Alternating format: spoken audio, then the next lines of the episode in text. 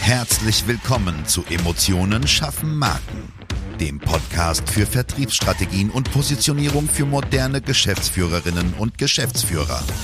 Hier beschäftigen wir uns mit modernen Strategien und Umsetzungstipps für erfolgreiche Unternehmen, die den Unterschied machen und zeigen wollen.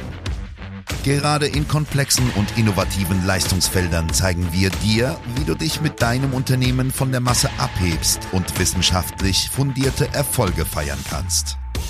Und jetzt wünschen wir dir viel Spaß mit dieser Episode und deinem Gastgeber, Jonas Zeiser.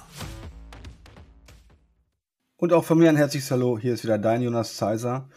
Und heute kann ich einen ganz besonderen Gast begrüßen, nämlich Stefan Baum. Lieber Stefan, schön, dass du da bist und stell dich doch mal ganz kurz den Hörern vor. Vielen Dank für die Einladung. Hallo, mein Name ist Stefan Baum. Ich bin 43 Jahre jung, verlobt und habe einen Sohn, eine angelachte Tochter. Und ich bin seit 20 Jahren in der Versicherungsbranche unterwegs, spezialisiert auf die betriebliche Versorgung. Ja, sehr gut, vielen Dank. Stefan, wir haben ja die Ehre, dass wir dich schon ein bisschen begleiten dürfen und auch noch ein paar Tage begleiten werden, wenn wir alle Glück haben. Und ähm, wir haben in der Folge 7 über die Blue Ocean Strategy äh, gesprochen, nämlich wie schafft man sich eigentlich neue Märkte in einem Markt, der, ich sag mal ganz vorsichtig, leicht übersättigt ist. Und ich habe gehört, Versicherungsbranche, da gibt es ein paar Leute, die da rumrennen von dem einen oder anderen Verein, den ich nicht benennen möchte. Ähm, Sag uns doch mal vielleicht ein paar Eckdaten dazu, wie dein Markt funktioniert, damit die Hörer, die auch nicht in der Branche sind, sich mal ein Bild davon machen können. Ne? Du weißt ja keine, keine Ergebnisse besser als die Analyse. Und ähm, dann, was du mit deiner Marke eigentlich gemacht hast, was passiert ist und ähm, am liebsten natürlich auch ein paar Erfolgsstories und dann gehen wir ein bisschen tiefer rein. Alles klar. Also mein Markt ähm, ist im Endeffekt der reine Firmenbereich. Wir reden hauptsächlich mit Arbeitgebern, um dann die Versorgung für die Mitarbeiter einzuführen. Ich glaube, da ist der Markt nicht so überlaufen. Es gibt ähm, einige, die das können, aber keine große Anzahl. Das ist schon mal ein Vorteil. Aber es gibt viele, die es machen und nicht können, oder? Das ist eine gute Formulierung hier. ähm, und was wir machen, ist hauptsächlich im Bereich betriebliche Krankenversicherung und wir heben uns ab dadurch, dass wir den Privatpatientenstatus im Vordergrund stehen oder stellen. Das heißt, bei uns geht es einfach bloß darum, dass der Mitarbeiter den Zugang zur ähm, Top-Medizin bekommt, mithilfe des Arbeitgebers oder ausschließlich mithilfe des Arbeitgebers. Und das versuchen wir dem Arbeitgeber zu erklären, warum das vorteilhaft ist. Wenn du nach Erfolgsstories fragst, dann müssen wir den Podcast jetzt ungefähr dreieinhalb Stunden lang machen. Ich möchte bloß mal ein Thema ähm, nennen, das ist gerade letzte Woche passiert. Dort ähm, hat der Arbeitgeber den Privatpatientenstatus eingeführt für die Mitarbeiter, obwohl sie ja gesetzlich versichert sind. Und der eine Mitarbeiter hat eine OP gehabt im ähm, Nasenhöhlenbereich und der kam aus dem Krankenhaus zurück und ähm, das Erste, was er gemacht hat, ist zum Chef gegangen, hat ihm umarmt und äh, erstmal Danke gesagt, weil das hat er bis jetzt noch nicht erlebt. Ja, vielen Dank. Also du weißt ja, wie viel ich von dem Konzept halte. Das ist grandios aus meiner Sicht. Und ähm, für die Hörer mit Sicherheit interessant. Wir empfehlen Stefan immer dann an unsere Geschäftspartner, wenn es um das Thema Mitarbeiterbindung geht. Denn das, was, was er macht, hat er gerade beschrieben, aber das, was es natürlich in den Köpfen macht, der, der direkten Käufer, also der Geschäftsführer, und der indirekten Käufer, nämlich der Mitarbeiter, und vielleicht sogar noch in den Köpfen der Beeinflusser, wenn wir in die dritte Ebene gehen, äh, ist unglaublich und unbezahlbar. Und das Thema Arbeitgebermarke, alle meckern, dass, ja, sie keine Mitarbeiter finden. Alle meckern, dass es alles so schwer ist und die Jugend ist sowieso blöd. Und ja, auch alles stimmt. Ne? Aber ähm, das Ding ist, es gibt Instrumente, wie man sich zu einer einzigartigen Arbeitgebermarke machen kann. Das ist auch der Grund, warum der Stefan heute unser ja, unser erster Gast ist. Und Stefan, vielleicht kannst du noch mal ein, zwei Dinge dazu sagen, was ist ja sehr prozessual erklärt. Ich sage immer, es gibt da zwei Ebenen, ne? das, was du machst und das, was es aber für den, für den Käufer der äh, Leistung bedeutet. Ne? Ich sag mal, wie die, wie die Butter hergestellt wird, ist mir egal. Ich weiß, es sind alle wieder ganz, ganz hoch nervös, aber wie die Butter hergestellt wird, ist mir egal. Die Frage ist, was es, was es macht. Ne? Warum kauft man das Produkt XY? Und vielleicht, Stefan, da mal ein, zwei Hinweise aus guter alter Blue Ocean Strategy Schule, was du gemacht hast oder was wir zusammen machen durften. Alles klar. Ich versuche es ganz einfach zu erklären. Ähm, jedes Unternehmen hat Mitarbeiter und besondere Spitzenleute. So. Und jetzt steht eine Bandscheiben-OP an. Und die Frage ist, wo findet die statt? Bei dem Krankenhaus um die Ecke, die im Schnitt 30 bis 50 OPs machen im Jahr? Oder in der Klinik, wo mehrere tausend OPs pro Jahr gemacht werden? Ist die Frage, wo möchte man hin, wo möchte man operiert werden? Der Arbeitgeber schickt natürlich seinen Mitarbeiter gerne dahin, wo die Wahrscheinlichkeit viel höher ist, dass er acht Wochen später wieder zurück im Unternehmen ist. Und das können wir auf alle Bereiche ausweiten. Okay, und was glaubst du, was alle reden von Wertschätzung? Alle reden von Wertschätzung. Aber wer macht es wirklich? Gerade auch in KMUs, weil wird immer gesagt, okay, geht nicht, kann ich nicht. Hab doch schon die Obstschale hingestellt. Habe auch Wasser ohne Gas. Ja, ist zu teuer. Ähm, was glaubst du, passiert in den Köpfen von, ich sag mal, gar nicht despektierlich gemeint, normalen Arbeiterfamilien, wenn der Chef sagt, du pass mal auf, ich versichere vielleicht nicht nur dich privat. Ja, das ist eine schöne Vorlage, muss ich wirklich sagen, Jonas. Ähm, weil wir denken nämlich nicht nur an die Mitarbeiter, sondern auch an die Familienangehörigen. Und das ist für mich immer ähm, ein inneres Bedürfnis, die Kinder genauso abzusichern wie die Mitarbeiter. Und das schaffen wir regelmäßig. Und wir sind damit, ähm, glaube ich, auch einzigartig am deutschen Markt. Und das sorgt dafür, Beispiel, wir haben Gerüstbauunternehmen gehabt, gestandene Männer, die zum Schluss geweint haben vor Freude. Und das war äh, auch für mich ein emotionaler Moment. Also das ist immer wieder das Schönste, den Mitarbeitern das vorzustellen und die Reaktion zu sehen. Und das ähm, kreieren wir über viele, viele Jahre. Und was glaubst du, macht das, ich sag's mal ganz vorsichtig, mit der gefühlten Abhängigkeit der Arbeitnehmer zum Arbeitgeber? Also ich sag immer, wie, wie groß der elastische Faden ist, jemand dann noch geht. Was glaubst du, welchen, welchen Baustein ihr für eine Arbeitgebermarke schaffen könnt? Mit der doch sehr innovativen Leistung, ja? Das ist äh, aus meiner Sicht eine absolute emotionale Bindung. Also die Mitarbeiter ähm, nehmen es jetzt nicht so wie ein Tankgutschein, ja, ist da, weil das ist ein Benefit, der nicht mit Geld aufzuwiegen ist. Ja, das sind auch Sachen, die sie privat größtenteils gar nicht mehr bekommen würden, ohne diesen Arbeitgeber. Und wir erleben das immer wieder, dass die, die Dankbarkeit im Vordergrund steht bei den Mitarbeitern. Und das ist ähm, das Bindungsinstrument. Die haben nicht das Gefühl, oh, wenn ich weggehe, habe ich es nicht mehr. Ganz im Gegenteil, die bleiben einfach, weil sie es bekommen haben. Hm. Ja, absolut. Und ähm, wenn wir jetzt über über den Prozess sprechen und falls einfach jemand interessiert ist in der Tiefe, sich das mal anzuschauen, in welchen, in welchen Ebenen muss man denken, weil die Gefahr ist ja oft, dass jeder denkt, okay, das können sich nur die Konzerne leisten. Das ist eigentlich einer der Hauptpunkte auch in der Strategie gewesen, zu kommunizieren, okay, das ist für das KMU von nebenan. Wie, wie geht ihr vor? Ich sag mal ganz, ähm, ganz frech, gerade für KMUs sind interessant, weil Konzerne setzen das so nicht um. Weil, wenn der Mitarbeiter noch ein Gesicht hat und keine Zahl ist, dann sind wir genau die richtigen Ansprechpartner. Wenn wir nochmal auf das Thema eingehen, eigene Märkte schaffen, ja. Was würdest du sagen, ist in der Nutzenkurve für den Käufer, also den, den Geschäftsführer, und was ist in der Nutzenkurve für den Mitarbeiter das entscheidende Element, was seine Motive so bespielt, dass sie eigentlich gar nicht anders können, als Kafka und Baum zu beauftragen und dann gemeinsam in eine erfolgreiche Zukunft zu gehen? Fangen wir mit dem Arbeitgeber an.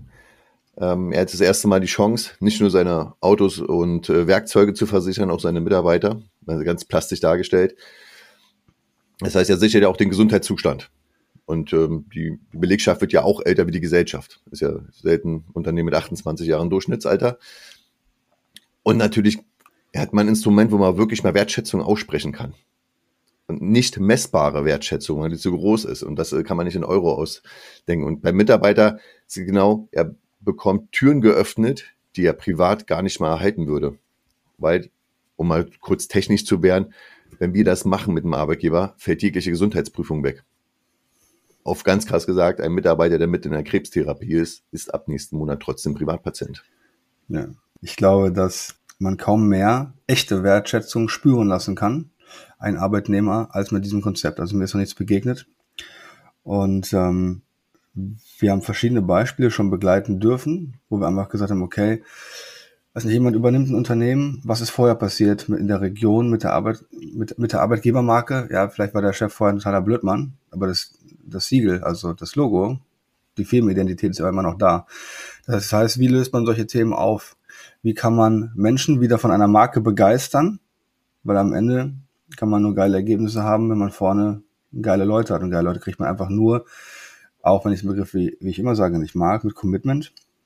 Und ähm, wie willst du es erzeugen, wenn du dich nicht für deine Leute interessierst? Wenn du so tief reingehst und nicht nur emotional, also nicht nur an der Oberfläche kratzt, an, an dem Business, an der Business-Person, sondern auch dahinter stehen sagst, okay, ich weiß, dein Kind hat in Anführungsstrichen vielleicht, vielleicht nur Neurodermitis, ist aber, wenn man es hat, eine Riesenbelastung. Ne? Und dann vielleicht sogar so einen schlimmen Fall, wie du gerade sagtest, Stefan, ja, ähm, Krebs du hast keine Gesundheits, du hast diese ganzen Gesundheitsprüfungsthemen nicht und kannst da deinen dein Lieben auf einmal sowas angedeihen lassen, äh, läufst mit kalten Rücken runter und ähm, kann an jedem sagen, der es noch nicht gemacht hat, der hat was verpasst. Weil das aus meiner Sicht auch eigentlich die Währung der Unternehmen für die Zukunft ist, wie sie geile Leute ja binden. Ja, wie willst du Leute an dich binden, indem du immer nur sagst, ja, okay, die, die bekommen ja ihr Geld. Das habe ich leider so oft schon gehört. denke ich immer, ja, genau, genau. Und ich weiß, wer es morgen nicht mehr kriegt. Ähm, Stefan, gibt es so einen, ich sag mal, Twist in the Story ähm, mäßigen, oder gibt es eine Empfehlung, wo du sagst, das war für uns der, oder ist der Kern unserer Marke, da haben wir viel im Verständnis drauf aufgebaut, das ist das, was wir ausstrahlen wollen, weil in der ersten Sekunde klingt das ja immer alles geil. Ja, aber was sind, was sind Themen wie Argumentationsketten, die ihr, ja, die ihr nutzt, womit ihr Sicherheit schafft, ein Sicherheits, Sicherheitsmotiv 80 Prozent, ne, aller Menschen, 103 Prozent in Deutschland, wie ich immer sage. Was tut ihr, um eure Kunden nicht nur emotional zu überzeugen, sondern dann auch faktisch belegbar zu machen, dass gekauft wird? Also wie ist der, ja, der, der neuropsychologische Kaufprozess? Da gibt es natürlich unterschiedliche Argumente und auch unterschiedliche Bedürfnisse bei den Arbeitgebern. Ähm, die, in erster Linie geht es immer darum, um das Sicherstellen des Unternehmens. Wenn Mitarbeiter da sind, kann man schon mal arbeiten. Wenn sie weg sind, wird es ein bisschen schwieriger. Punkt eins. Ja. Und sie können auch weg sein ähm, aufgrund von Gesundheitsgründen. Da passen wir natürlich genau rein und da fassen wir auch an. Ähm, ob jemand acht Wochen lang auf einen MRT-Termin warten muss oder morgen rankommt, das ist ein Riesenunterschied, ob er acht Wochen oder eine Woche krankgeschrieben ist. Das sind so genau die Themen, die wir reinspielen. Wir unterstützen im Endeffekt das Unternehmen wirtschaftlich in den nächsten Jahren weiterzustehen, dazustehen.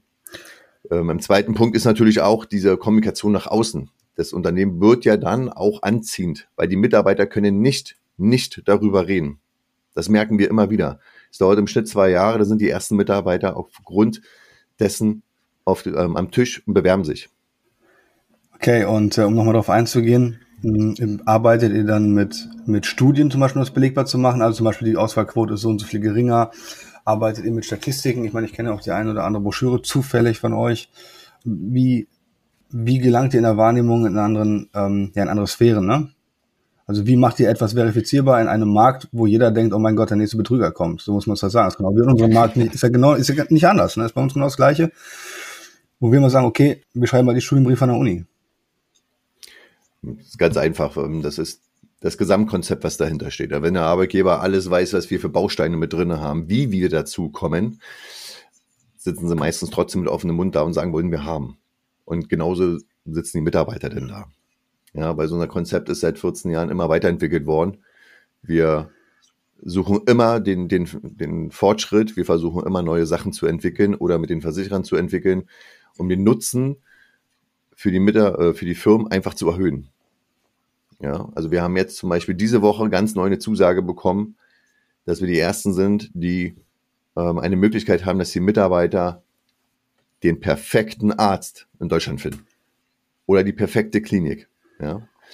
Und das ist ein Unternehmen, wir haben einfach selber 20, 40 angestellte Ärzte, technisch-wissenschaftliche Mitarbeiter, die suchen genau den passenden Arzt raus für ihre Krankheitsbild oder was auch immer da ist. Und dann äh, wird man ein bisschen anders behandelt als vielleicht nicht. Das ist dann auch nochmal so das Thema, gerade wenn man sagt, du hast gesagt, okay, nicht immer das Altersschnitt 28 Jahre, bei uns wäre er niedriger. Ich bin ja wie meine Jungs und Mädels mal sagen, der Opi mit 34, Stand heute.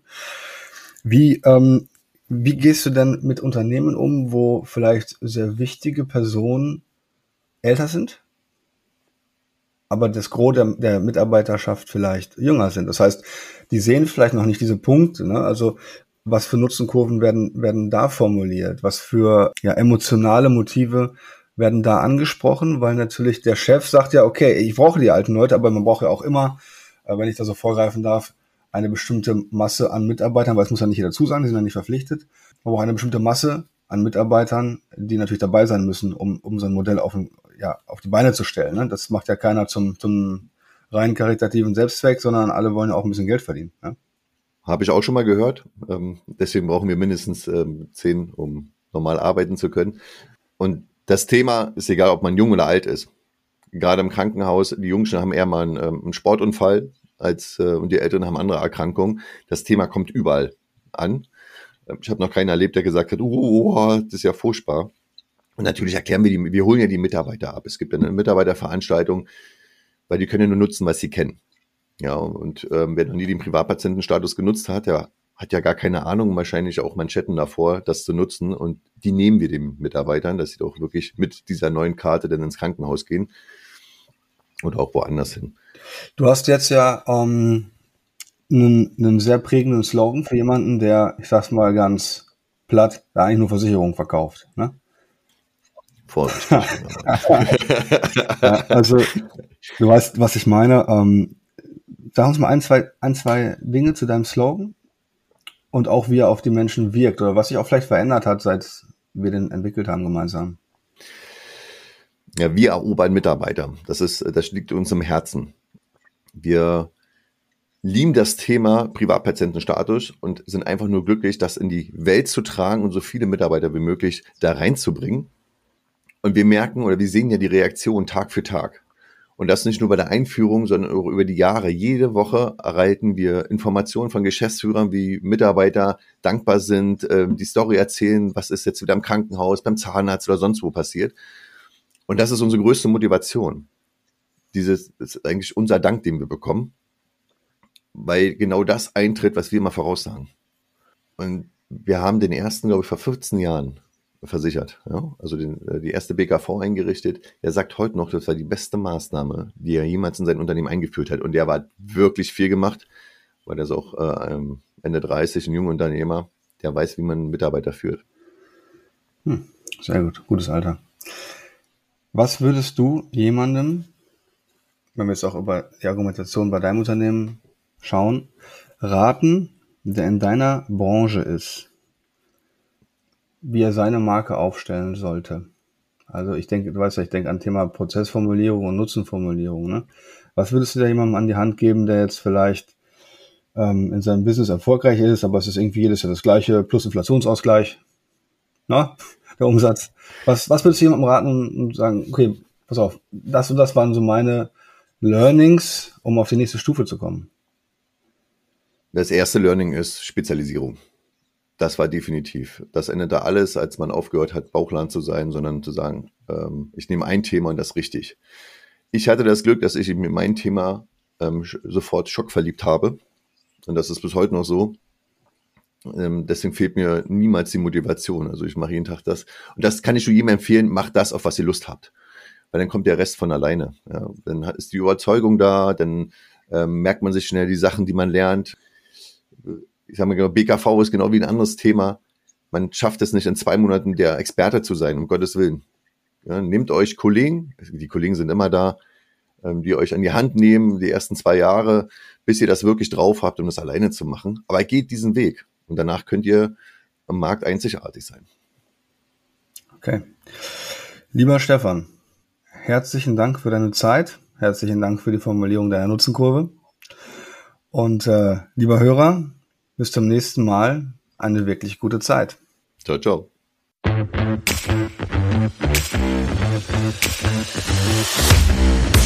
Schön, dass du diese Folge gehört hast und wir wünschen uns natürlich, dass du einige wichtige Impulse mitgenommen hast. Weitere Informationen zu uns und zum Podcast findest du auf unserer Webseite unter www jjzeiser.de. Wenn wir dir helfen können, sprich uns gerne an. Wir freuen uns.